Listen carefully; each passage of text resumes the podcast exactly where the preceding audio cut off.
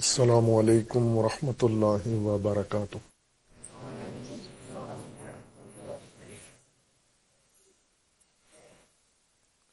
اعوذ باللہ من الشیطان الرجیم۔ بسم اللہ الرحمن الرحیم۔ الحمد للہ والصلاة والسلام علی رسول اللہ وآلہ آل اللہ۔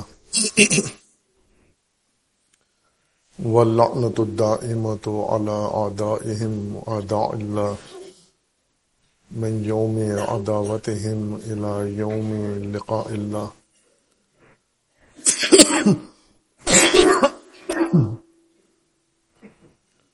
عباد الله وصيكم ونفسي بتقوى الله. اتقوا الله فإن خير الزاد التقوى. بندگان خدا آپ سب کو اور اپنے نفس کو تقوی الہی کی وصیت کرتا ہوں۔ تقوی الہی کی نصیحت کرتا ہوں۔ تقوی الہی کی جانب دعوت دیتا ہوں و تاکید کرتا ہوں کہ اپنی زندگی تقوی کے مطابق گزاریں، تقوی کے زیر سایہ زندگی بسر کریں اور تقوی کی بنیاد پر معاملات زندگی استوار کریں، قائم کریں۔ تقوی انسانی زندگی کی حفاظت کی تدبیر ہے۔ اللہ تبارک و تعالیٰ کی جانب سے۔ اور محفوظ زندگی اللہ نے نظام کے تحت گزارنے کے لیے نظام بنایا ہے۔ مکمل زندگی کا نظام ہے۔ انسان کو اللہ نے پیدا کر کے بنا کر اپنے حال پہ نہیں چھوڑ دیا، بلکہ جہاں پر خلقت میں اس کی بہت باریکیاں ملحوظ رکھی ہیں، اگر ہم اپنے جسم کے اندر دیکھیں کیا باریکیاں اللہ نے ہماری خلقت کے اندر لحاظ کی ہیں، اسے بنیاد قرار دیں۔ کہ اللہ تبارک و تعالیٰ نے ہماری زندگی کے لیے کتنی باریک چیزیں اور لطیف چیزیں لحاظ کی ہیں۔ جانوروں کو اللہ نے صرف پیدا کیا ہے، چونکہ باشعور نہیں ہیں، با ارادہ نہیں ہیں، با اختیار نہیں ہیں، ان کے لیے علیحدہ سے نظام نہیں بنایا، اسی غریضے کے تحت۔ تخلیقی مرحلے ہی کے تحت ان کی ساری زندگی گزر جاتی ہے۔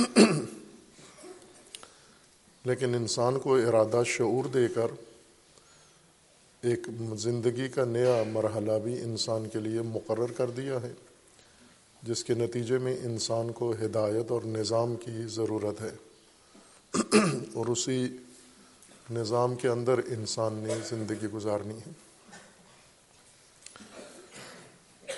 ان لطائف میں سے جو اللہ تبارک و تعالیٰ نے انسانی حیات کے لیے مرحلہ خلقت کی طرح مرحلہ زندگی کے لیے بھی لحاظ کی ہیں، جس میں انسان کا اپنا ارادہ شامل ہو جاتا ہے۔ تخلیق وہ مرحلہ ہے جس میں انسان بنتا ہے لیکن ارادہ اللہ کا رہتا ہے۔ انسان کا ارادہ اس میں شامل نہیں ہوتا۔ جیسے ہمارے بدن کی تشکیل ہے ہمارے بدن کا ڈھانچہ ہے۔ اس میں ہمارا ارادہ شامل نہیں ہے۔ یہ تخلیق کا مرحلہ ہے۔ تخلیق کے بعد انسان کی زندگی کا مرحلہ ہے۔ اس میں انسان کا ارادہ بنیادی حیثیت رکھتا ہے۔ انسان اپنے ارادے سے زندگی گزارے گا۔ لیکن انسان کو اپنے ارادے کے سپرد بھی نہیں کیا گیا، بلکہ ہدایت کا مکمل نظام مقرر کر کے انسان کے سپرد کیا گیا ہے۔ تاکہ اس نظام کو لاگو کرے اپنی زندگی میں اور اس میں حفاظت کا، زندگی کی حفاظت کا خصوصی بندوبست کیا ہے، جس کا عنوان تقوا ہے اور تقوا کو نظام کی ہر چیز سے جوڑ دیا ہے۔ تقوا علیحدہ سے ایک سبجیکٹ نہیں رکھا گیا، بلکہ تقوا تمام زندگی اور زندگی کے تمام امور سے اس کا تعلق ہے۔ جیسے انسان کھانا کھاتا ہے تو وہاں پر بھی حفظان صحت اور تحفظ صحت کا وہاں بھی ملحوظ ہو۔ انسان گھر بناتا ہے تو حفاظتی تدبیر وہاں بھی ملحوظ ہو۔ انسان سفر کرتا ہے، حفاظتی تدبیر وہاں بھی ملحوظ ہو۔ انسان آرام کرتا ہے، حفاظتی تدبیر وہاں بھی ملحوظ ہو۔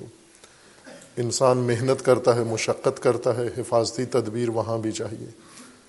جتنی زندگی پھیلی ہوئی ہے، اتنا ہی حفاظتی انتظام بھی اللہ کا پھیلا ہوا ہے۔ اس حفاظتی نظام کا ایک بنیادی رکن، جس پر دار و مدار ہے زندگی کا بھی اور حفاظتی نظام کا، وہ عادل ہے۔ عدالت قرآنی اصطلاح میں، اردو اصطلاح میں نہیں۔ اردو اصطلاح میں جسے ہم عدالت کہتے ہیں، وہ قرآنی عدل کا ایک شعبہ شمار ہوتا ہے۔ وہ معنی بھی نہیں ہے اس کا اور مکمل مصداق بھی نہیں ہے، بلکہ وہ اس کا قرآنی عدل کا ایک شعبہ ہے۔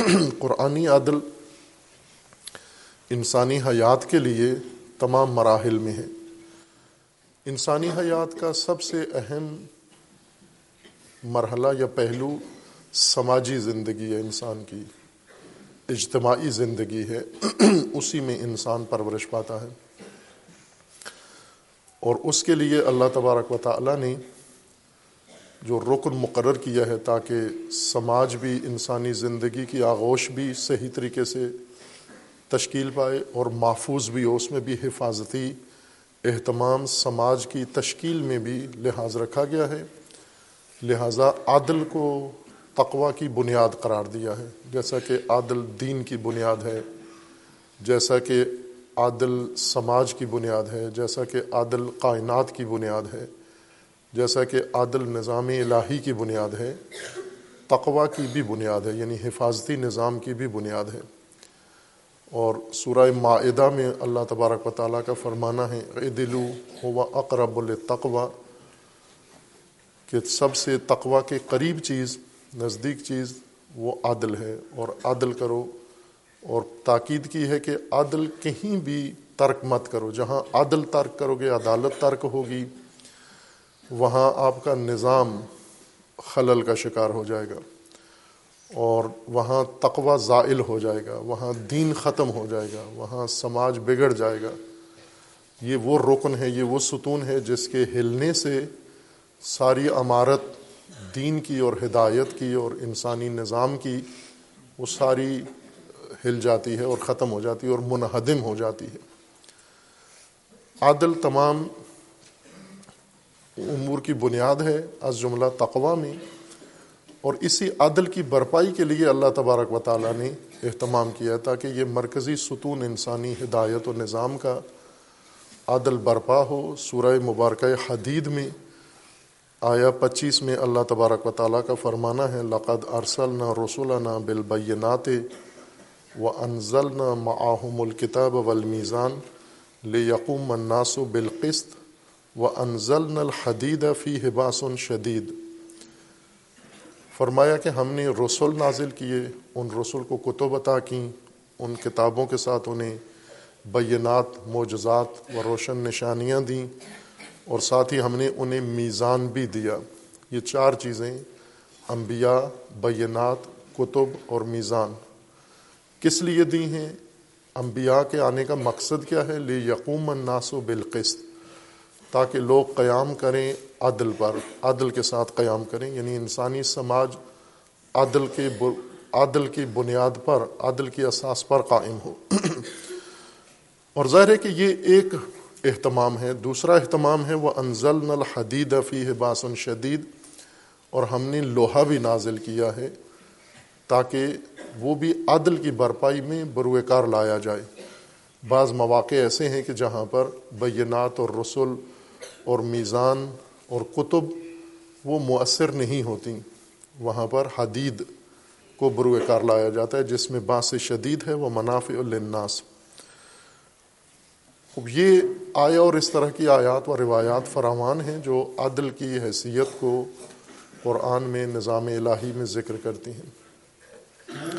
چونکہ انسانی حیات کا اصل پہلو یا اصل میدان سماج ہے، معاشرہ ہے، سوسائٹی ہے، باقی اس کے حاشیے ہیں سارے۔ اس کے اندر اگر تعادل، عدالت قائم ہوئی، باقی شعبوں میں خود عدالت آ جائے گی۔ ہم ابھی عدالت کی ناکام کوششیں کرتے ہیں۔ مثلا ہم تلاش کرتے ہیں کہ ایک امام جماعت عادل مل جائے۔ امام جمعہ عادل، چونکہ شرط ہے، عدالت شرط ہے۔ امام جماعت میں عدالت شرط ہے۔ اگر عادل نہیں ہے، تو اس کے پیچھے نماز نہیں ہو سکتی۔ امام جمعہ عادل ہونا چاہیے۔ اسی طرح قاضی، جو فیصلے کرتا ہے، وہ عادل ہونا چاہیے۔ حکمران و امام عادل ہونا چاہیے۔ امام عادل، حاکم عادل۔ حاکم میں عادل شرط ہے، امام میں عادل شرط ہے۔ وہ جماعت کا امام ہی کیوں نہ ہو؟ عدالت بنیادی شرط ہے اب ہم ایک شخص اپنے اندر عدالت قائم تنہا کرنا چاہتا ہے، ایسے معاشرے کے اندر جس میں تعادل نہیں ہے، عدالت نہیں ہے، جیسے ہم اپنا معاشرہ مثال لے لیں کہ معاشرتی بنیادوں میں عدالت کہیں بھی ملحوظ نہیں ہے۔ جس معاشرے کا ہم حصہ ہیں، جس کشتی میں ہم سوار ہیں، اس میں عدالت کا دور دور تک کہیں شائبہ نہیں ہے۔ لیکن اس بے عدالت معاشرے میں افراد اپنے طور پر عادل بننے کی کوشش کرتے ہیں۔ اور یہ کوششیں جتنی بھی کریں ناکام ہوتی ہیں، چونکہ وہ تعادل اس سطح کا ایجاد نہیں کر سکتے۔ چونکہ جیسے بیان کیا نا کہ اگر اس کی مثال یوں لیں کہ ایک سڑک ہے، سڑک ٹوٹی پھوٹی ہوئی ہے، کھڈے ہیں اس میں اور خراب ہے ساری سڑک۔ سڑک کے کنارے پر جو بارڈر بنا ہوا ہے، حاشیہ، وہ ٹھیک ہے۔ سڑکوں کے کنارے بلاک لگے ہوتے ہیں۔ یہ ٹھیک ہیں، لیکن سڑک جہاں گاڑیاں چلنی ہیں، یہ ساری خراب ہے۔ اگر وہ حاشیہ ٹھیک بھی ہو، کسی کام کا نہیں ہے۔ بس سڑک کے کنارے بلاک لگے ہوئے ہیں اسٹون لگے ہوئے ہیں۔ سڑک کی حدود مشخص کرنے کے لیے یا فٹ پاتھ اور سڑک میں فرق کرنے کے لیے یہ اسٹون سارے ٹھیک ہے، بہترین رنگ بھی لگا ہوا ہے ان کو، سڑک ساری خراب ہے۔ تو یہاں اس سڑک پر سفر نہیں ہو سکتا، حرکت نہیں ہو سکتی۔ اگر حوالہ بھی دیں کہ اسٹون تو بہت اچھے ہیں، تو اسٹون پر تو نہیں چلتا انسان، سڑک پہ گاڑی چلانی ہے۔ جہاں گاڑی چلنی ہے، وہ خراب ہے وہ جگہ۔ اسی طرح سماج بگڑا ہوا ہو، معاشرہ غیر متعادل ہو، حاشیے اس کے مزین ہو بہت۔ حاشیے مزین ہو ایک مسجد کا امام عادل ہو۔ باقی جس محلے میں مسجد ہے، وہ سارا بگڑا ہوا ہے۔ اس کا توازن خراب ہے سارا۔ تو یہ ایک امام عادل، ایک پیش نماز عادل، اول تو بننا اس کے لیے بہت دشوار ہے۔ اور دوسرا، اگر بن بھی جائے تو وہ تاثیر نہیں ہے اس کی۔ ہم خوش ہیں کہ امام عادل کے پیچھے نماز پڑھ لی ہم نے۔ لیکن امام عادل کا تصور یہ کہ وہ انفرادی طور پر تعادل اپنے اندر قائم کرے، بگڑے ہوئے معاشرے میں، یہ خود زیر غور مسئلہ ہے کہ ہو سکتا ہے، حاشیہ ٹھیک ہو اور اصل شارہ، اصل راستہ سارا ٹوٹا پھوٹا ہوا ہو۔ اسی طرح اگر ہم سماج میں انسانی زندگی کی اصل شاہراہ سماج ہے، سوسائٹی ہے، یہ بگڑی ہوئی ہے، ہم حاشیے میں سٹون مزین کر کے یا جیسے گھروں کے اندر، گھر عموماً پرانے گھر ہوتے ہیں، پوسیدہ ہو جاتے ہیں، نمی آ جاتی ہے، دیواروں میں سیمنٹ اکھڑ جاتا ہے، چھتیں سیلنگ گر جاتی ہے، فرش اکھڑ جاتا ہے اور اس گھر کی کارنس پر یا اس کی الماری میں شو پیس رکھے ہوتے ہیں، خوبصورت خرید کے لائے، گفٹ دیا ہے کسی نے یا خود انسان کو کوئی چیز پسند آئی ہے، لا کے گھر میں کارنس پہ رکھ دیا آپ نے۔ وہ خوبصورت ہے، وہ شو پیس خوبصورت سجا ہوا گھر میں ہے، لیکن گھر سارا نمی والا گھر سارا، بگڑا ہوا گھر سارا، رہنے کے قابل نہیں ہے۔ اس طرح سے گھر مزین نہیں ہوتے کہ ایک شو پیس ہم رکھ کے پورے گھر کی زینت کریں۔ گھر کی زینت اس کے تمام حصوں سے ہے کہ وہ سارے مستحکم ہوں، مضبوط ہوں اور وہ سجے ہوئے ہونے چاہیے۔ اگر ہم نے شو پیس سے معاشرہ بنانا ہے، شو پیس کون ہے؟ یہ شخصیات، خوبصورت شخصیات۔ بڑی اچھی نیک شخصیات جو اکا دکا ہر محلے میں موجود ہیں، یہ شو پیس ہیں یہ۔ یہ رکن نہیں ہے معاشرے کے، سوسائٹی کے۔ سوسائٹی کی بنیاد نہیں ہے یہ لوگ۔ سوسائٹی ان لوگوں پر استوار ہے جنہوں نے اس سوسائٹی کا نظم و نظام تشکیل دیا ہوا ہے۔ انہیں دیکھ کر ہم یہ کہیں گے کہ یہ معاشرہ متعادل ہے یا نہیں۔ شو پیس دیکھ کر یا بارڈر دیکھ کر یا حاشیہ دیکھ کر یہ فیصلہ نہیں کریں گے کہ ہم متعادل معاشرے میں ہیں۔ کسی بھی معاشرے کا جائزہ لینے کے لیے علم الاجتماع کی نگاہ سے، سوشیالوجی کی نگاہ سے، معاشرہ شناسی، سماج شناسی جب آپ کریں، یہ دیکھنے کے لیے درجہ بندی کریں معاشروں کی، مثلا اس وقت دنیا میں جو معاشرے قائم ہیں، مختلف شرقی، غربی اور مذہبی، غیر مذہبی، یہ دیکھنے کے لیے کہ یہ کس نوعیت کے معاشرے ہیں، ان میں عدالت کو پہلا رکن شمار کریں، پہلی چیز عدالت دیکھیں۔ اگر عدالت اس کے اندر قائم ہے، یہ متعدل معاشرہ اور انسانی معاشرہ ہے، اس کے اندر باقی ساری چیزیں منظور کی جا سکتی ہیں، لحاظ کی جا سکتی ہیں یعنی باقی چیزیں بھی ہوں گی۔ لیکن اگر عدالت ہی نہیں ہے اور باقی فضائل پڑھیں آپ کہ ہمارا معاشرہ ایسے ہے، ہماری برادری ایسے ہے، ہمارا محلہ ایسے ہے، یہ جھوٹ ہے سب۔ باقی جو کچھ آپ ذکر کر رہے ہیں وہ سب فضول ہے۔ جیسے اگر کہیں بڑے با تقوا لوگ ہیں، اس ملک میں، اس شہر میں، اس قوم میں، اس برادری میں بڑی با تقوا برادری ہے، لیکن عدالت نہیں ہے اس کے اندر۔ تو تقوا تو قرآن کہتے ہیں، عدالت کی بنیاد پر قائم ہونا۔ ہے عدالت کے بغیر کیسے با تقوا ہیں یہ؟ یہ جھوٹ ہے یہ۔ یہ غلط فہمی ہے اور توہم ہو گیا ہے آپ کو۔ کہ عدالت کے بغیر با تقوا ہو سکتا ہے کوئی انسان، یا عدالت کے بغیر مومن متدین با تدین ہو سکتا ہے۔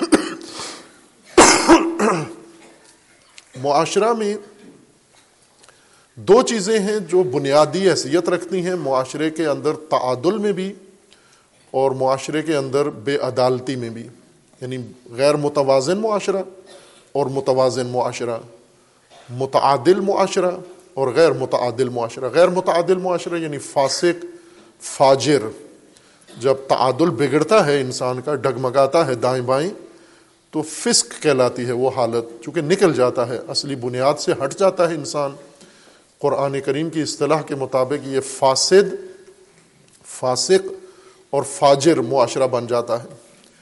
وہ دو چیزیں جو بنیادی حیثیت رکھتی ہیں، معاشروں کے تعادل میں بھی اور معاشروں کے بگاڑ میں بھی، فساد میں، وہ دو چیزیں ہیں، ایک اقتدار، طاقت، قوت اور دوسری سروت ہے کہ دونوں ایک لحاظ سے طاقت کی طرف پلٹا سکتے ہیں، لیکن اقتدار سے مراد حکومت ہے، حکومتی اقتدار اور دولت و ثروت یعنی پیسہ، وسائل اور مال۔ یہ دو چیزیں معاشروں کے اندر تعادل میں بنیادی کردار ادا کرتی ہیں، حکومت، حکومتی اقتدار۔ حاکمیت کا اقتدار۔ حکومت معاشرے کا سب سے اہم شعبہ ہے۔ سوسائٹی کا سب سے حکومت، یہ سوسائٹی کے زمرے میں آتا ہے۔ یعنی حکومت کو اگر ہم سوسائٹی کو تقسیم کریں اور اس کو شعبوں میں تقسیم کریں، تو اس میں ایک شعبہ حکومت شمار ہوتا ہے۔ اگر ہم دیکھیں تو عملی طور پر معاشرہ سوسائٹی ساری حکومت کے قبضے میں ہوتی ہے، مٹھی میں ہوتی ہے۔ جیسی حکومت ہوگی، ویسا معاشرہ ہوگا۔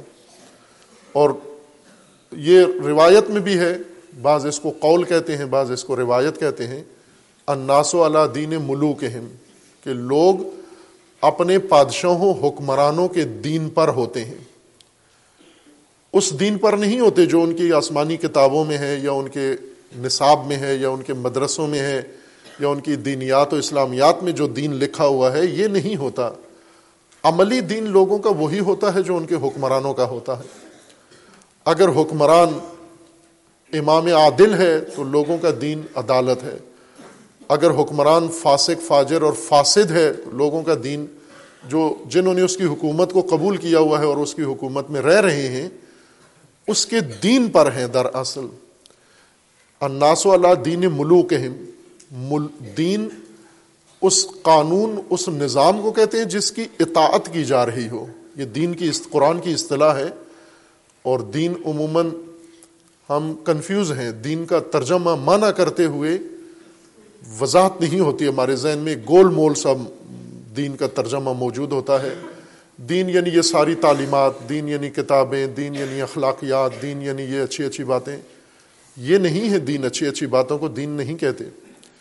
اچھی اچھی باتیں، بہترین اچھی باتیں دنیا کی، وہ دین نہیں ہے۔ دین اس قانون کو کہتے ہیں جو نظام بنے اور اس کی اطاعت اور اس پر عمل ہو رہا ہو۔ دین قانون متا کو کہتے ہیں، ضابطہ جس کی اطاعت کی جا رہی ہو، اس کو دین کہتے ہیں۔ مثلا ابھی ہمارا دین پاکستان میں کیا ہے؟ ہمارا دین سب کا، شیعہ سنی کا دین، وہ چیز ہے جس کو شیعہ سنی عمل کر رہے ہیں، اطاعت کر رہے ہیں اس کی۔ جیسے جمہوریت آپ کا دین ہے، بے شک آپ سبق امامت کا پڑھتے ہیں۔ لیکن عمل اطاعت کس کی کر رہے ہیں؟ پیروی کس کی کر رہے ہیں؟ کس نظام کے تحت رہ رہے ہیں؟ کس کے اصولوں کو مان رہے ہیں؟ وہ تو امامت نہیں ہے۔ توحید کیا توحید کے تحت زندگی بسر کر رہے ہیں؟ روزمرہ آپ کی زندگی میں توحید قانون ہے، لاگو نہیں ہے۔ بس توحید آپ کا دین نہیں ہے۔ توحید آپ کا عقیدہ ہے۔ دین آپ کا وہ چیز ہے جو جس پر آپ عمل کر رہے ہیں، جس پر جس کی اطاعت کی جا رہی ہے، جس کی پیروی کی جا رہی ہے، جس کو فالو کیا جا رہا ہے، وہ دین ہے۔ عملی طور پر لوگ حکومتوں کے دین پر چلتے ہیں۔ یعنی حکومتوں کے فرامین اور حکومتوں کے آرڈیننس اور حکومتوں کے نوٹیفکیشن کو پیروی کر رہے ہوتے ہیں۔ تمام دنیا میں مسلم اور غیر مسلم اور شرقی و غربی تمام دنیا میں لوگ ملوک یعنی حکومتوں کے دین پر، حاکموں کے دین پر ہوتے ہیں۔ حکمران جیسے ہوں گے، لوگوں کا عملی دین ویسا ہوگا۔ اور دوسرا ہے دولت و ثروت۔ کہ دولت و ثروت بھی وہ چیز ہے جو معاشرے میں سوسائٹی میں بنیادی کردار ادا کرتی ہے۔ یعنی معاشرے کی جو ساخت ہے، ڈھانچہ ہے، شکل ہے، ڈیزائن ہے، اقتدار کے بعد، حکومت کے بعد، دوسرا بڑا عامل اس کے اندر دولت ہے، وہ ثروت ہے، پیسہ ہے۔ وسائل، پیسہ اپنے عام معنی میں۔ وسائل، یہ دو چیزیں بنیادی کردار ادا کرتی ہیں۔ یہ اگر ان دونوں چیزوں کے اندر اگر تعادل نہ ہو، حکومت میں تعادل نہ ہو اور ثروت میں تعادل نہ ہو، یہ معاشرہ ناممکن ہے، یہ دینی مذہبی معاشرہ بن جائے، یہ قرآنی معاشرہ بن جائے، یہ متعادل معاشرہ بن جائے، اور اس کے اندر وہ اقدار پیدا ہو جائیں جو قرآن قائم کرنا چاہتا ہے انسانی معاشرے کے اندر۔ اگر ان دو پہلوؤں میں تعادل نہیں ہے، حکومت میں اور ثروت میں حکومت میں اب جس معاشرے میں ہم ہیں، کل آپ کا انتخابات کا دن گزرا ہے اور ملت نے اپنی تقدیر اپنے ہاتھوں سے لکھی ہے۔ خوب، کل یوم مبعث بھی تھا۔ رات کو اس بارے میں گفتگو ہوئی ہے، پھر بھی انشاءاللہ کریں گے۔ تجزیاتی گفتگو میں یوم مبعث کیا چیز ہے؟ اس گفتگو کو ضرور سنیں مومنین۔ چونکہ کل نیٹ بھی نہیں تھا، مشکلات تھیں، وہ ضبط شدہ موجود ہے۔ اور ہمارے عموماً میڈیا والے ہر گفتگو کا مناسب عنوان نہیں دیتے۔ مثلا عنوان اس کا کچھ اور لکھ دیتے ہیں۔ وہ اسی موضوع پر ہے جو آپ کی خدمت میں بھی بیان ہو رہا ہے۔ اسی سے تعلق رکھتی ہے ایک چیز۔ مبعث۔ رسول اللہ صلی اللہ علیہ وآلہ وسلم کا یوم بیست جہاں سے انقلاب قرآنی الہی نبوی شروع ہوتا ہے، آغاز ہوتا ہے۔ اور پھر اس کا تسلسل ہے۔ قیامت تک بیست کا تسلسل ہے۔ بیست ایک ایک دن واقع ہونے والا ایک واقعہ نہیں ہے، پھر اس کی سالگرہ آتی ہے ہر سال۔ بیست ایک تسلسل کے ساتھ ایک عمل ہے جو اللہ تبارک و تعالیٰ سے شروع ہوتا ہے۔ اللہ نے مبعوث کیا انبیاء کو۔ انبیاء نے مبعوث کرنا ہے امتوں کو تسلسل کے ساتھ۔ حکومت اگر جس طرح جمہوریت کے اندر ہے کہ حکومت کو لوگوں کی رقابت کا میدان، اقتدار، طاقت، قوت پاور اس کو آپ معاشرے کے مختلف طبقات کی رقابت کا میدان قرار دیں۔ لوگوں کے درمیان ایک چیز پھینک دیں کہ اس میں جس کی ہمت ہے، جس میں زور ہے، جس میں طاقت ہے، وہ بڑھ کے اس کو سنبھال لے۔ کوئی کام کرے آپ۔ مثلا سو آدمی بھوکھا ہو، ایک دیگ پکا کے بیچ میں رکھ دیں اور ان سو بندوں کو کہیں کہ یہ آپ سب کے لیے ہے، آپ اس کو تقسیم کر لیں آپس میں۔ جہاں پر کنٹرول ہوتا ہے، جیسے عموماً پاکستان میں شادیاں ہوتی ہیں، شادی حال میں ولیمہ کھلاتے ہیں، بوفے لگتا ہے اس میں، کھانا کھلتا ہے، پھر اس کے بعد جو منظر ہوتا ہے جمہوری وہ آپ ملاحظہ کرتے ہیں سارے جو جمہوریت وہاں نظر آتی ہے پھر۔ اس میں کیا ہوتا ہے؟ کچھ لوگ اپنے آپ کو بڑا باشخصیت ثابت کرنے کے لیے نا پیچھے بیٹھے رہتے ہیں کہ رش ختم ہو جائے تو ہم جائیں گے۔ جب وہ رش ختم ہوتا ہے تو وہاں ڈونگے بھی الٹے ہوتے ہیں اس وقت۔ اس میں ان کے لیے تری بھی نہیں بچتی اس وقت۔ ہڈیاں پڑی ہوتی ہیں نیچے۔ پھر وہ گھر میں بھی کھانا نہیں بنا چونکہ ولیمہ کھانے گئے ہیں صاحب۔ صاحب وہاں جا کر اپنی شخصیت بچاتے رہے ہیں، کھانا ان کو نہیں ملا۔ لیکن جو طبقہ تیار ہو کے آیا تھا، بوفے کے قریب قریب کرسیوں پہ بیٹھا اور باقی سارے دلہن دلہا دیکھتے تھے، یہ اسی بوفے کو نگہ دیکھ رہے تھے کہ کس ڈونگے میں کیا ڈل رہا ہے۔ یہ باقاعدہ آبزرویشن ہے، ان کی مشاہدہ ہے۔ وہ کیٹرنگ والی کمپنی کو دیکھ رہے ہوتے ہیں کہ کس میں کیا ڈال رہے ہیں یہ۔ تو جو ہی اعلان ہوتا ہے، کھانا کھلتا ہے پھر ان کی یلغار اس کے اوپر شروع ہوتی ہے۔ اگر آپ تجربہ اور کر لیں، کوئی چیز بھی جو سب سے تعلق رکھتی ہے، اس کو سب کے درمیان رکھ دیں کہ یہ آپ آپس میں تقسیم کر لیں۔ پھر اس کی تقسیم دیکھیں کیسے، جیسے محاورہ ہے کہ جوتیوں میں دال بٹتی ہے۔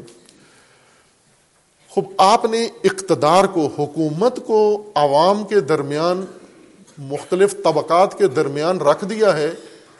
کہ اس کو جو بھی اس پہ آ کے قبضہ کر لے، جو بھی اقتدار تک پہنچائے۔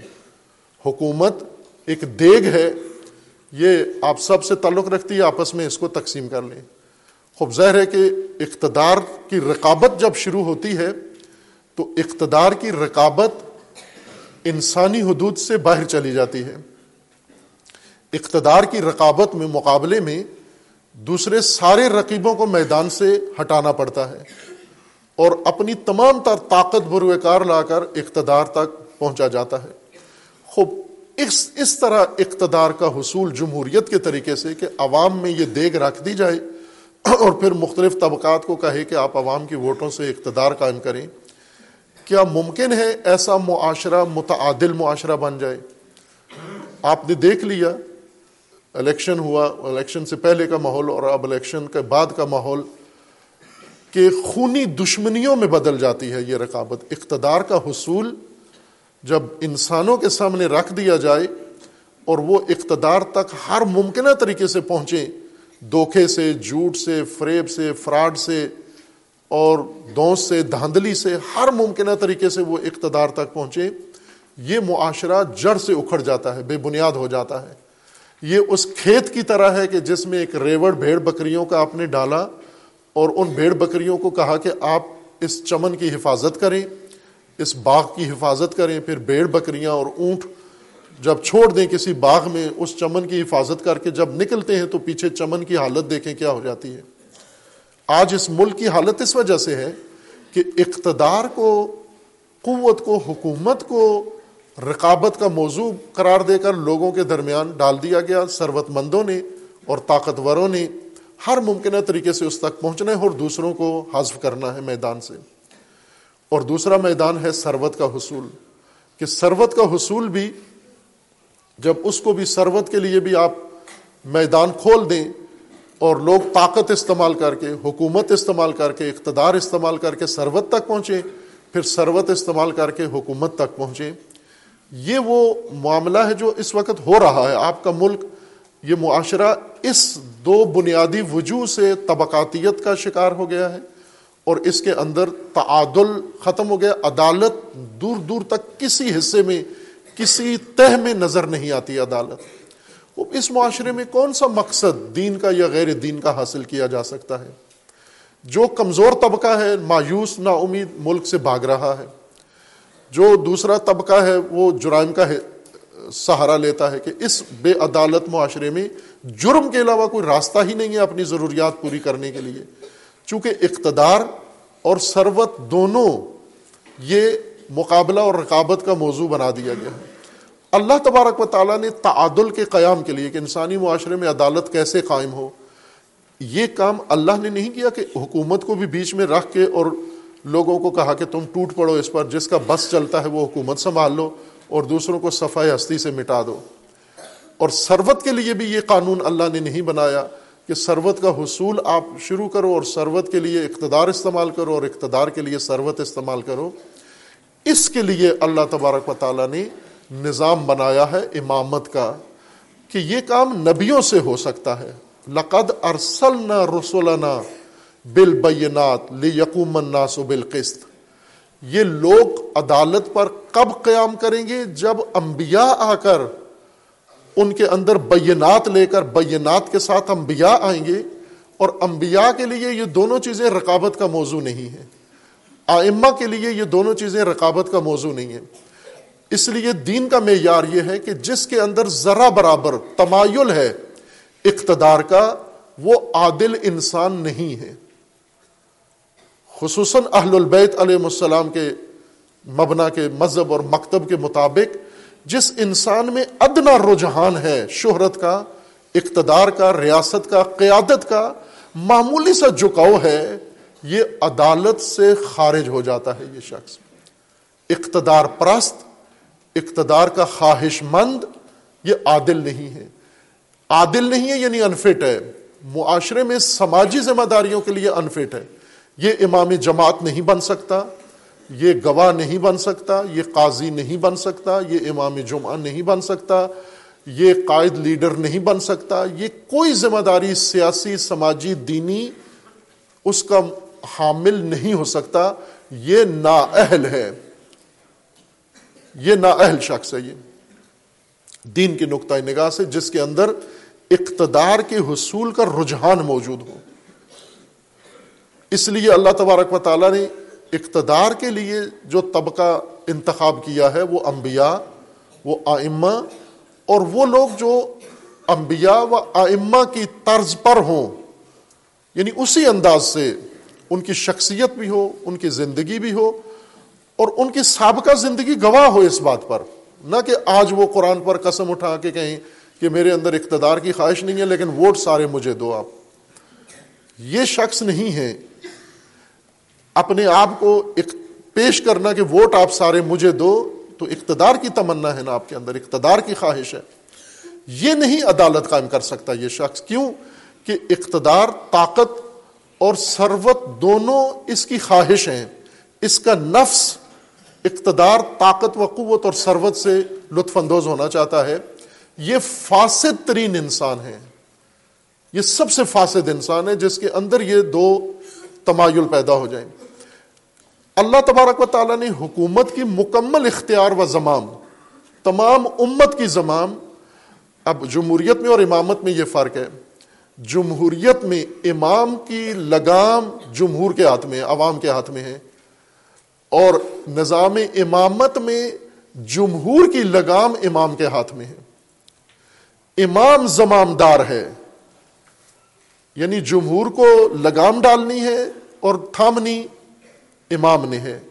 جمہوریت میں آپ جمہوریت میں حاکم کو لگام ڈالنی ہے، جمہور کے ہاتھ میں ہونی ہے۔ جمہور جدھر لے کر جائیں اس کو۔ امام کو، امامت کو یہ سوسائٹی سپرد کی گئی ہے۔ ولی اختیار، ولی کا مطلب ہوتا ہے صاحب اختیار۔ لغوی معنی عرض کر رہا ہوں میں، نہ کہ خود سے من گڑت معنی نہیں ہے۔ ولایت کا مطلب ہوتا ہے اختیارات۔ اگر اختیار کسی کا کسی کو دے دیا جائے، جیسے باپ ولی ہوتا ہے اولاد کا۔ ولی ہوتا ہے سے مراد نہ کہ باپ ولی ہے، اس لیے باپ ایک چوگا پہن لے، انگوٹھیاں پہن لے اور بچے روزانہ آ کے اس کے دس بوسی کریں۔ نہ، باپ جس حالت میں ہے، پتلون میں ہو، دھوتی میں ہو، شلوار قمیض میں ہو، جس حالت میں ہو باپ وہ ولی ہے یعنی اختیار اس کا ہے۔ اختیار آپ کا اس کے پاس ہے۔ اسی طرح مثلا وقف، آپ نے کوئی زمین یا کوئی چیز وقف کی ہے تو وقف کا متولی ہے۔ متولی سے مراد یعنی صاحب اختیار، اس کا اختیار ہے۔ اسی طرح یتیموں کا ولی ہے، متولی ہے فلاں۔ اختیار دار کو کہتے ہیں ولی۔ امت کا اختیار، حکومت کا اختیار، دولت و ثروت کا اختیار اللہ نے اس شخص کے لیے رکھا ہے معاشرے کے اندر، جس کے اندر دونوں طرف معمولی رجحان نہ ہو، نہ اقتدار کے حصول کا اور نہ ہی سروت کے حصول کا۔ پھر کیوں اقتدار میں آیا ہے؟ اس کے لیے امام کا جواب یہ ہے کہ لولا حضور الحاضر و قیام الحجت بے وجود ناصر اگر اتمام حجت نہ ہو گئی ہوتی مجھ پر، اگر اللہ کی طرف سے یہ ذمہ داری نہ لگ گئی ہوتی اگر یہ ناصرین میدان میں آ کے نہ اظہار کرتے، عہد کرتے کہ ہم ساتھ اطاعت کریں گے آپ کی، اور یہ حاضرین نہ ہوتے اور حجت مجھ پر قائم نہ ہو جاتی القئی تو حب لہا اللہ غارب تو میں اس حکومت کی لگام اس کی کوہان پہ ڈال دیتا۔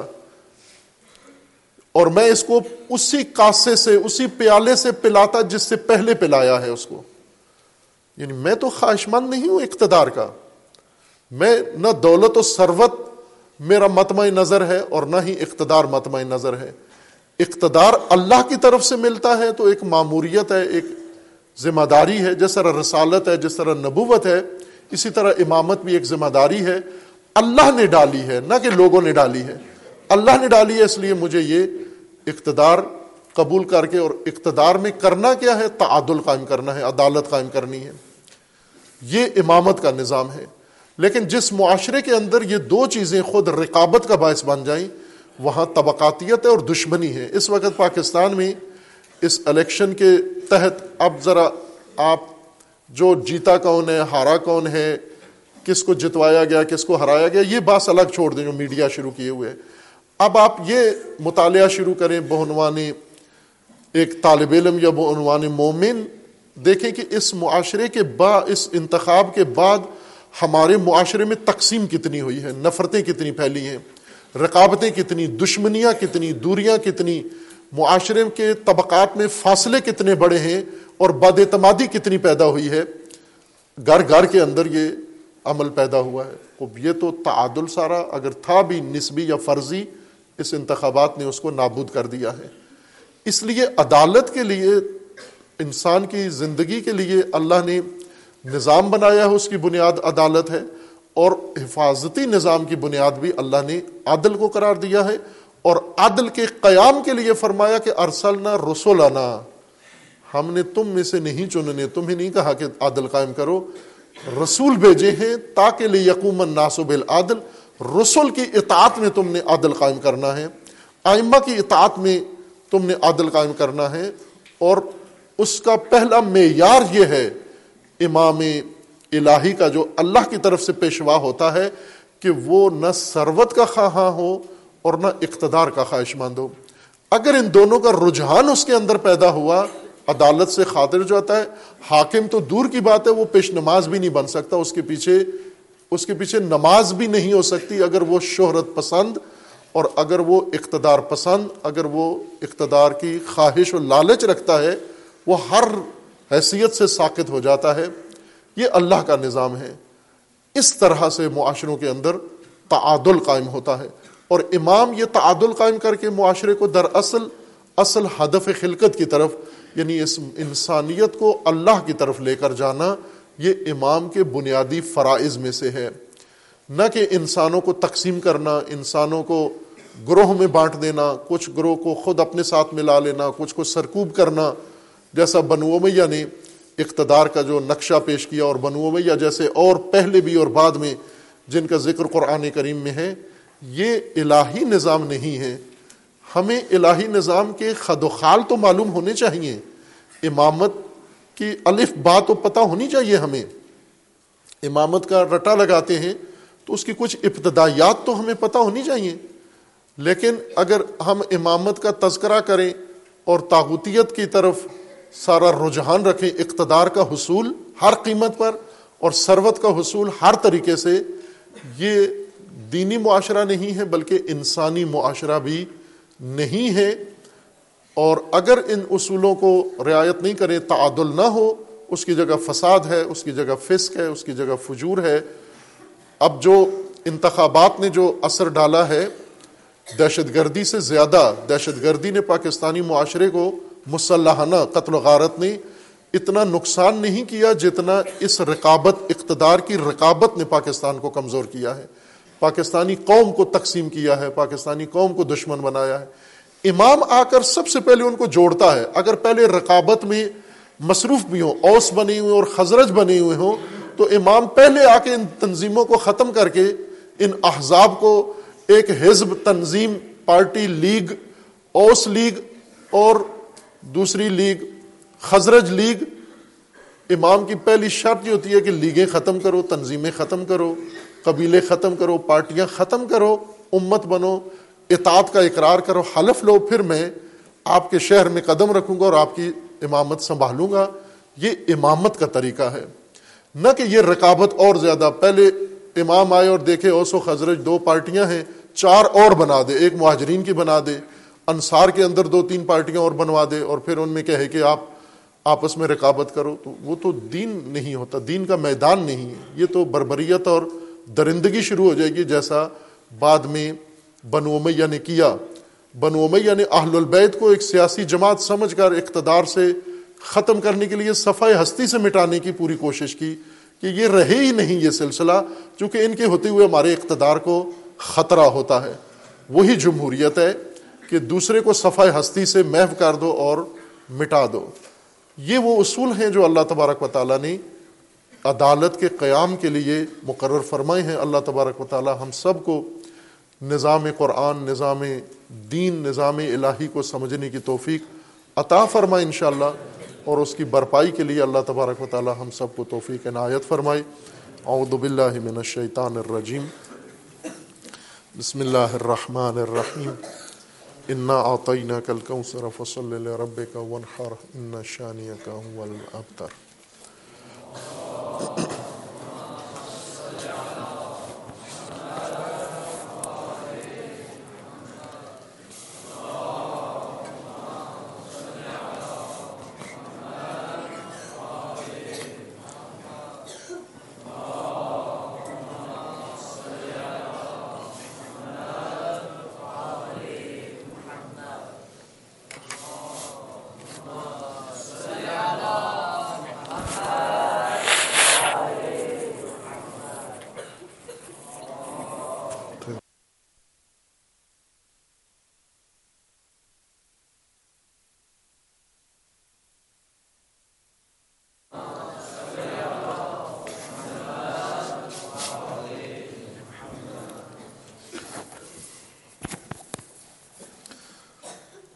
اعوذ باللہ من الشیطان الرجیم بسم اللہ الرحمن الرحیم الحمد للہ والصلاة والسلام علی رسول اللہ و آلہ آل اللہ سیما علی امیر المؤمنین علی ابن ابی طالب علیہ الصلاة والسلام و فاطمة زہرہ سیدت نساء العالمین والحسن والحسین، سیدی شباب اہل الجنہ و سبتی الرحمہ و علی ابن الحسین و محمد ابن علی و جعفر ابن محمد و موسیٰ ابن جعفر و علی ابن موسیٰ و محمد ابن علی و علی ابن محمد والحسن ابن علی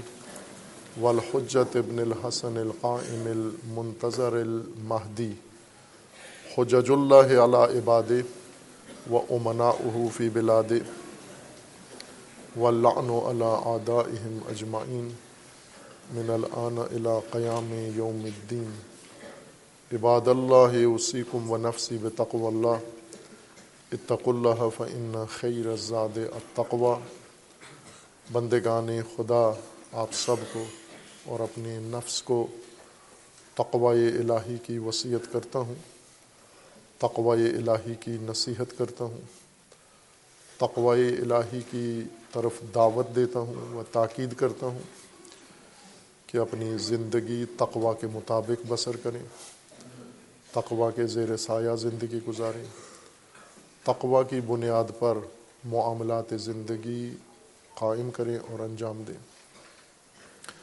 تقوی انسانی زندگی کی حفاظتی تدبیر ہے۔ اللہ تبارک و تعالیٰ کی جانب سے جس کی تدوین اللہ نے فرمائی ہے، لیکن اس کی تنفیز اس کا نفاذ انسان نے اپنی زندگی پر کرنا ہے۔ اللہ تبارک و تعالیٰ نے انسان کو پیدا کیا اور اس کی خلقت کا مقصد مقرر فرمایا، اس مقصد کے حصول کے لیے راستہ بنایا، اس راستے کو طے کرنے کے لیے ہدایت کا نظام بنایا، اور اس راستے پر انسان کی رہنمائی کے لیے رہنما، پیشوا، انبیاء و آئمہ مقرر فرمائے، ہادی مقرر فرمائے، اور ان سب کو معموریت دی کہ ہدایت کے ساتھ ساتھ انسان کی حفاظت کو یقینی بنائیں۔ خود انسان بھی سب سے زیادہ مکلف اسی بات پر ہے۔ قرآن کریم میں نماز کا اتنا حکم نہیں ہے، کثرت سے آیا ہے، لیکن چند آیات سے زیادہ نہیں ہے۔ زکوٰۃ کا حکم چند آیات سے زیادہ نہیں ہے۔ بعض عبادات ایسی ہیں جن کا حکم ایک یا دو آیات میں ہے۔ لیکن سب سے زیادہ جو حکم تکرار ہوا ہے وہ اتقو۔ اتقی تقوا اختیار کرو۔ یہ سب سے زیادہ تکرار ہونے والا حکم ہے۔ اور جیسا اشارہ کیا تھا کہ تقوا اتقو حکم ہے، امر ہے، اور علماء نے بیان کیا ہے کہ یہ سیغ امر وجوب پر دلالت کرتا ہے۔ اس کا معنی یہ ہے کہ جس کے بارے میں امر ہوا ہے، اس کام کو انجام دینا واجب ہے۔ جیسے عقیم الصلاح تو یہ اقامت الصلاط واجب ہے۔ امر بجا لانا واجب ہے، مستحب نہیں ہے تقوا واجب ہے، چونکہ بار بار اللہ تبارک و تعالیٰ کا مختلف طبقات کو اور مختلف حالات میں حکم ہے، اتقو۔ لیکن ہمیں فکر میں وجوب تقوا کوئی کتاب ایسی نظر نہیں آتی، مثلا کتاب و تہارت ہے تہارت کی کتنی آیات ہیں قرآن میں؟ نماز کی کتنی آیات ہیں، روزے کی کتنی آیات ہیں، کہیں ایک، کہیں دو، اور ان کے متعلق فکر میں پوری پوری کتابیں ہیں جن کو پڑھتے ہوئے کئی سال لگ جاتے ہیں۔ کتاب و سوم کتاب الحج، ایک یا دو آیات ہیں حج کے بارے میں۔ لیکن حج کے احکام اگر دیکھیں آپ، تشریح، سال سے بھی زیادہ وقت چاہیے کتاب الحج پڑھنے کے لیے۔ اسی طرح باقی احکام بھی ہیں۔ کتاب و تقوا کہاں ہے فکر میں؟ وجوب جو سب سے زیادہ تکرار ہونے والا واجب کام ہے کہ یہ آپ ایجاد کرو تقوا اختیار کرو، حکم ہے نظر انداز ہے۔ اس کو اخلاق، علم اخلاق کے سپرد کر دیا کہ یہ آپ کا موضوع ہے۔ تقوا علم اخلاق کا موضوع ہے۔ زکوٰۃ و نماز و خمس، یہ فقہ کا موضوع ہے۔ وجوب جہاں بھی یہ فقہ کا موضوع ہے، جو چیز بھی واجب ہے، جہاد واجب ہے، فقہ کا موضوع ہے۔ تقوا کا قیام واجب ہے، حصول فقہ کا موضوع ہے۔ چونکہ احکام واجب حرام، یہ فقہ کا موضوع ہے۔ لیکن اہتمام نہیں ہے۔ تفاصیر میں ہم قرآن کریم کی تفاصیر کا مطالعہ کریں، شیعہ و سنی سب تفاصیر کا۔ تقوا کا شاید دو جملے بھی آیت تقوا کی تفسیر میں نہیں لکھتے علماء۔ اس کو اسی طرح تکرار کر دیتے ہیں۔ تقوا سے پہلے جو جملے ہیں، الفاظ ہیں، ان کی کئی کئی صفحات پر مشتمل ہے تفسیر۔ جب تقوا کی باری آتی ہے تو مفسر خود آیت ہی دوہرا کے اسی طرح تشریح کیے بغیر آگے گزر جاتے ہیں۔ تفسیر میں بھی تقوا جو قرآن جس کو اہمیت دیتا ہے، جو مقام ذکر کرتا ہے، وہ تبیین نہیں ہوتا۔ تو اگر نہیں ہوا، تفسیروں میں تقوا نمایاں تشریح نہیں ہوا یا فق کا موضوع نہیں قرار پایا، تو اس کا یہ مطلب نہیں کہ اس کی اہمیت نہیں ہے۔ قرآن کو دیکھیں تو سب سے اوپر تقوا ہے، سب سے بالا تر حکم، کثرت سے تکرار ہونے والا۔ قرآن پڑھیں، دیکھیں کتنی دفعہ قرآن میں تقوا کا حکم آیا ہے۔ تقوا کا تذکرہ نہیں، حکم۔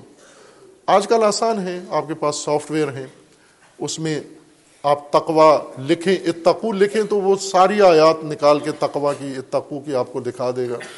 کتنی آیات میں یہ حکم تکرار ہوا ہے۔ اور پھر قرآن میں دیکھیں کہ اتنی مرتبہ کوئی اور حکم تکرار ہوا ہے، اللہ تبارک و تعالیٰ کا نہیں ہے۔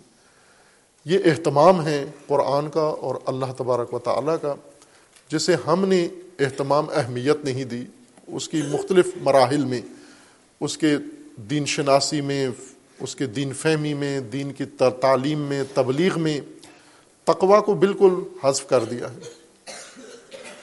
جس کی بنیاد پر ساری زندگی گزرنی ہے، جو ساری زندگی کا ایک نظام بنا کے اللہ تبارک و تعالیٰ نے پیش کیا ہے، وہ تقوا ہے۔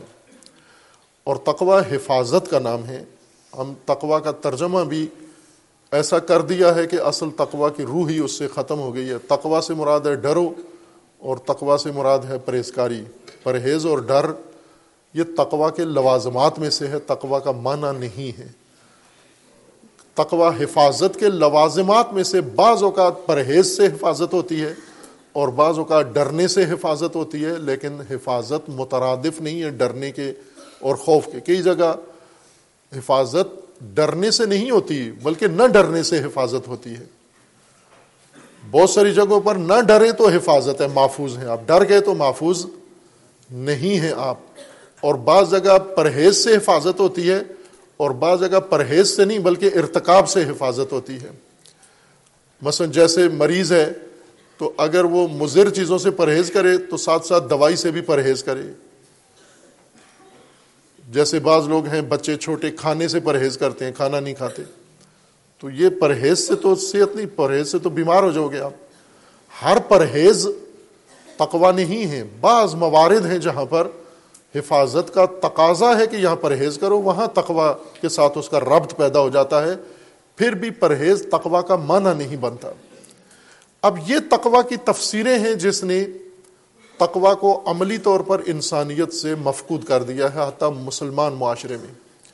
اور آج ہم اپنے معاشرے کے اندر مسلمان مومن معاشرہ ہے اس کے اندر مذہبی، مثلا ہم اپنے پاکستانی معاشرے کی مثال لیں، جس کے اندر مذہب بہت تشدد کی حد تک مذہب سے تعلق لوگوں کا ہے۔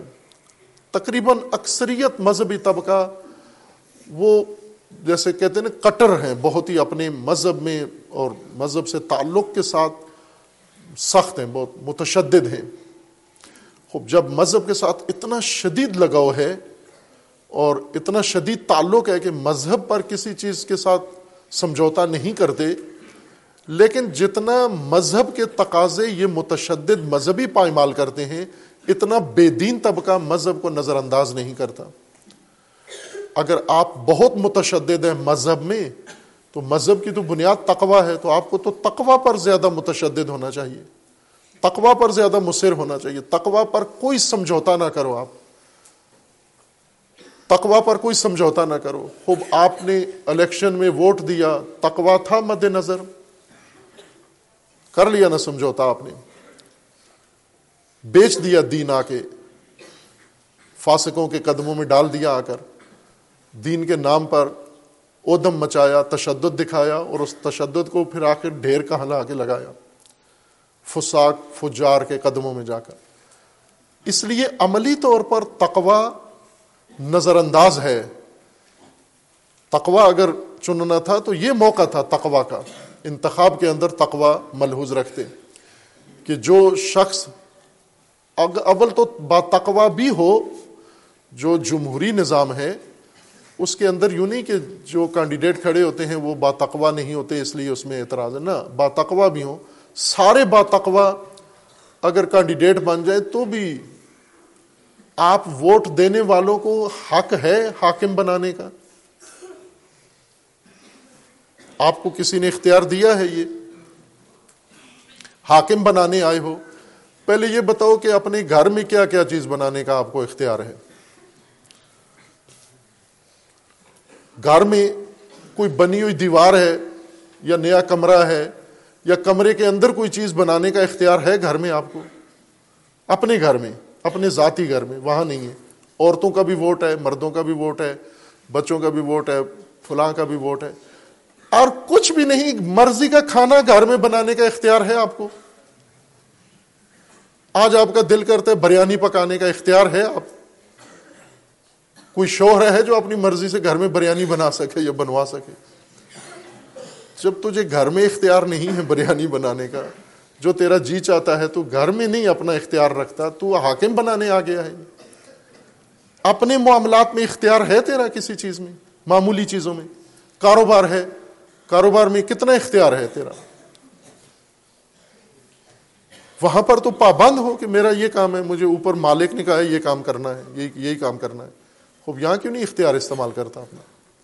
چونکہ اختیار ہے نہیں۔ بس ملازمین ہیں، دفتروں میں ہیں، دکانوں میں ہیں، بازاروں میں ہیں۔ ان کو کتنا اختیار ہے جہاں ملازمت کر رہے ہیں؟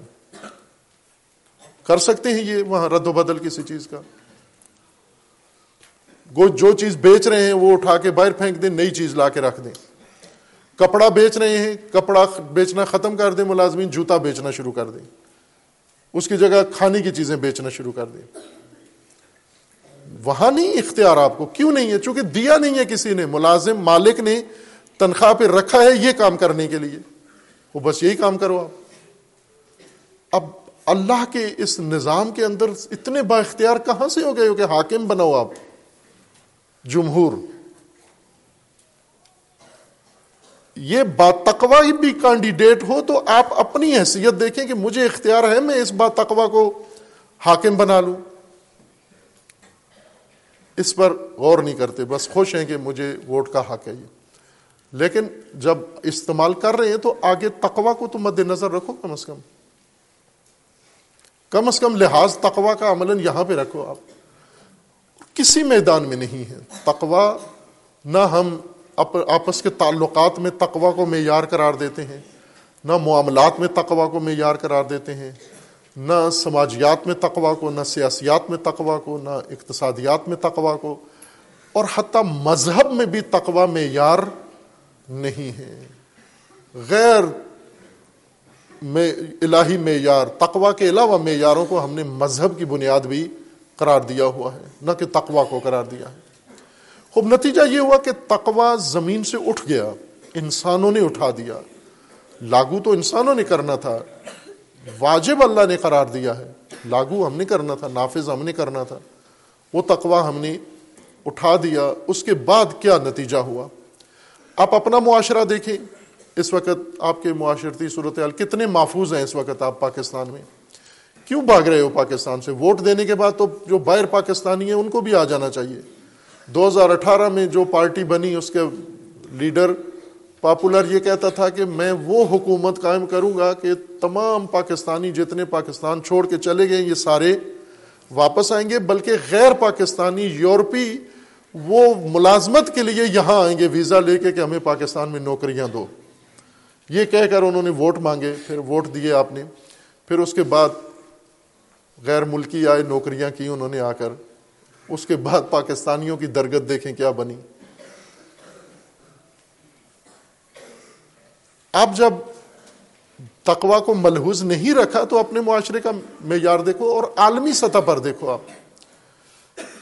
تقوا انسانیت سے اٹھ گیا، عربوں سے اٹھ گیا اجم سے اٹھ گیا، مسلمانوں سے اٹھ گیا، غیر مسلموں سے اٹھ گیا۔ اور پھر غزہ کا منظر آج کی انسانیت کو دیکھنا پڑا اور آج کی انسانیت کو یہ شرمندگی کا سامنا کرنا پڑا اور یہ ثبوت ہے کہ تقوا جب نہیں ہے تو کچھ بھی باقی نہیں بچتا، چونکہ تقوا وہ حفاظتی نظام ہے جس کے اندر انسانیت بھی محفوظ رہتی ہے، انسانی ہمدردیاں محفوظ رہتی ہیں، انسانی تقاضے اور انسانی قدریں محفوظ رہتی ہیں، اور وہ سب کچھ ضائع ہو گیا۔ ہوا ہو گیا، ہوا ان منصورہ۔ کس قدر شرمندگی کی بات ہے کہ سینکڑوں انسان روزانہ مرتے ہیں، ہر روز مرتے ہیں۔ پہلے سے زیادہ شدت کے ساتھ مرتے ہیں۔ اب انہوں نے پناہ گزین فلسطینی، جن کے مکانات تباہ ہو گئے ہیں، جن کے گھر ویران ہو گئے ہیں، کھنڈر بن گئے ہیں، یہ شہروں کے اطراف میں خیمے لگا کر وہاں خیمہ بستیوں میں پناہ لیے ہوئے ہیں، بھوکے پیاسے۔ اب جو تازہ مرحلہ جنگ کا ہے، گزشتہ ہفتے کا، اس میں ان خیمہ بستیوں پر حملہ ہو رہا ہے۔ وہاں بچے اور عورتیں۔ اور یہ ساری دنیا یہ مناظر دکھا بھی رہی ہے، میڈیا دکھا بھی رہا ہے۔ اب کس نام کے انسان ہیں؟ کون اپنے آپ کو انسان کہہ سکتا ہے؟ یہ سب کچھ سنے یہ دیکھے اور پھر معمول کی زندگی گزارتا رہے۔ اپنا کام کاج کرتا رہے انسان۔ تقوا اگر نہ ہو، انسان انسانیت بھی ظائل کر بیٹھتا ہے۔ اور یہ آج کی دنیا میں آج کے اس نے ثابت کر دیا کہ نہیں ہے، انسانیت باقی نہیں ہے۔ اور سب سے زیادہ یہ موہوم فرضی مخلوق دنیا اسلام، کچھ چیزیں ہیں نا جن کا وجود خارجی نہیں ہے، موجود نہیں ہے۔ جیسے چڑیل موجود نہیں ہے، بھوت موجود نہیں ہے۔ لیکن بابے لوگ کہتے ہیں کہ چڑیلے ہیں، وہ چڑیلیں نکالتے بھی ہیں، چڑیلوں سے آپ کی جان بھی چھڑاتے ہیں۔ یہ فرضی موہوم مخلوقات ہیں، موجود نہیں ہے دنیا اسلام ایک فرضی موجود ہے موہوم، وہمی موجود ہے۔ وجود نہیں ہے، کہیں بھی موجود نہیں ہے دنیا اسلام۔ یہ دنیا اسلام کے نام پر منافقت، دنیا اسلام کے نام پر بےغیرتی دنیا اسلام کے نام پر فقط شرمندگی دنیا اسلام کے نام پر جو قباحت آپ نام رکھ سکتے ہیں اس کا رکھ لیں، جس چیز کا نام ہم نے دنیا اسلام رکھا ہے، یہ اسلام کی دنیا ہے۔ جن کا قبلہ اول دہائیوں سے اسیر ہے اور جن کا ایک پیکر فلسطین میں اس طرح قتل عام ہو رہا ہے۔ اگر کچھ عرصہ قبل، شاید دو سال قبل یا تین سال قبل آسٹریلیا میں شدید گرمی پڑی تھی، قحط سالی تھی، بارشیں نہیں ہوئی تھی، پانی کی قلت ہو گئی ان کے ہاں۔ اور آسٹریلیا میں انسان کم ہیں، جانور زیادہ ہیں، جنگلی جانور، جنگلات زیادہ ہیں۔ وہاں جنگلی اونٹ کثرت سے پائے جاتے ہیں۔ ہمارے یہاں پالتو اونٹ ہیں، ادھر جنگلی اونٹ ہیں۔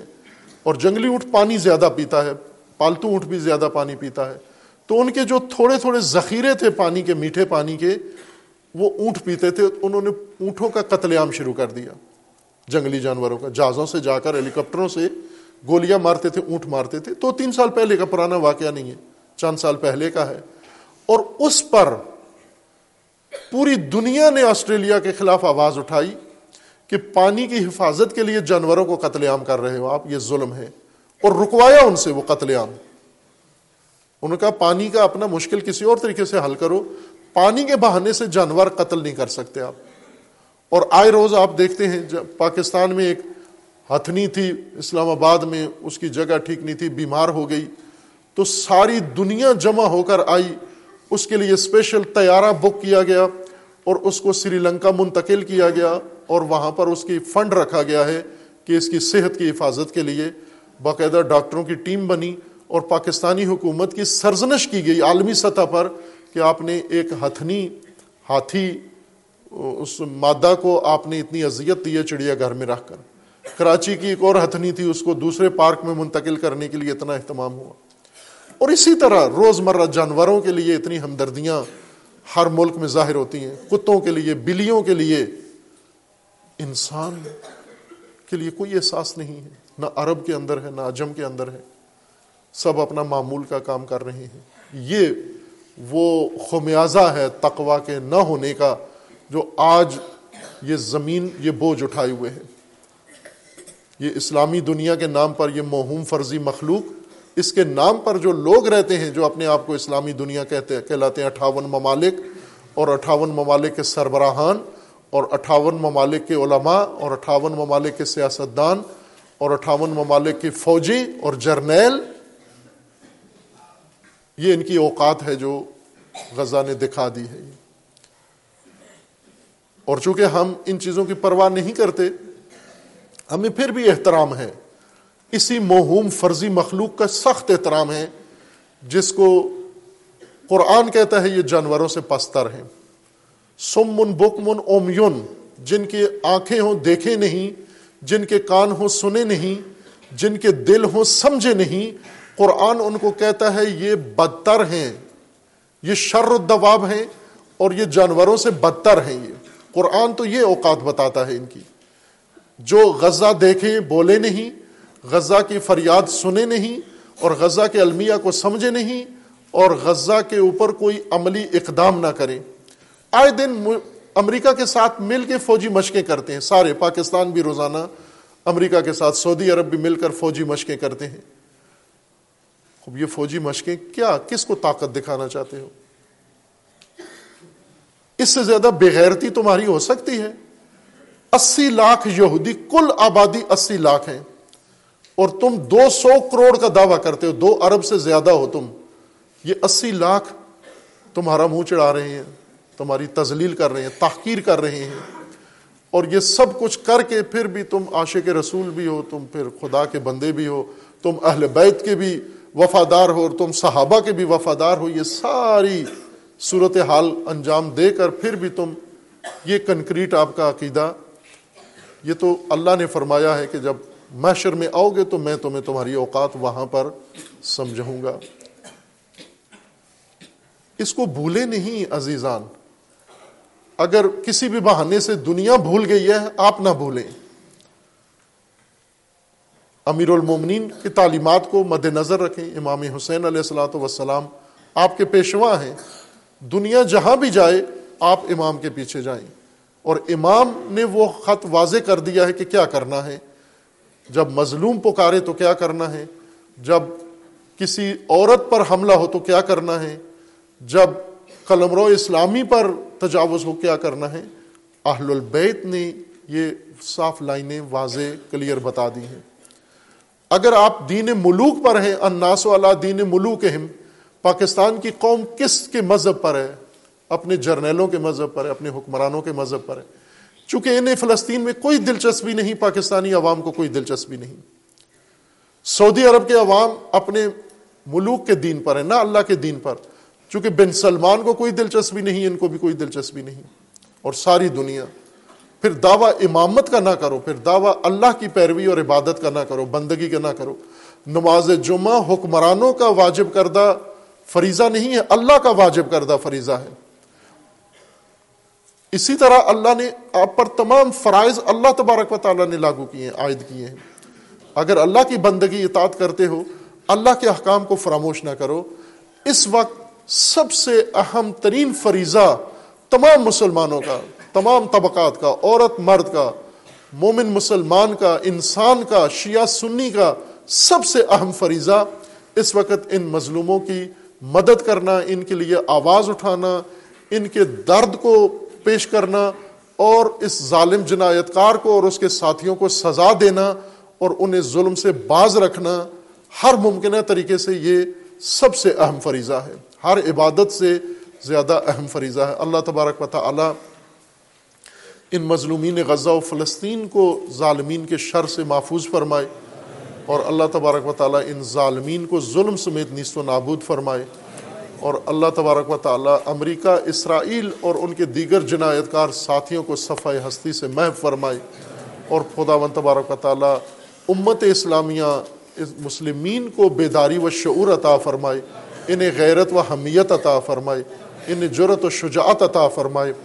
اور انہیں اپنے فرائض انسانی و الہی پر عمل کرنے کی توفیق عطا فرمائے، انشاءاللہ۔ اعوذ باللہ من الشیطان الرجیم، بسم اللہ الرحمن الرحیم، قل هو اللہ احد، اللہ الصمد ولم یلد ولم یولد ولم یک اللہ کفوا احد۔ آج ہمارے عزیز رضوان حیدر عابدی کے والد بزرگوار، ان کی رحلت ہو گئی ہے۔ ابھی نماز جمعہ کے بعد انشاءاللہ یہیں پر نماز جنازہ ہوگا۔ مومنین انشاءاللہ نماز جنازہ میں شرکت کریں ہم، تعزیت و تسلیت پیش کرتے ہیں۔ خاندان آبدی کو، ان کے برادران گرامی اور مرحوم کے سوگوار لواحقین، بازماندگان، سب کو، بیٹوں کو، بیٹیوں کو، بھائیوں کو اور عزیزوں رشتہ داروں کو اللہ تبارک و تعالیٰ انہیں جنت الفردوس میں مقام عطا فرمائے اور پروردگار ان کے خاندان کو صبر عطا فرمائے انشاءاللہ۔ اور اللہ تبارک و تعالیٰ آپ سب کے مرحومین کی مغفرت فرمائے اور خدا و تبارک و تعالیٰ تمام مومنین مومنات کو جنت الفردوس میں مقام عطا فرمائے انشاءاللہ۔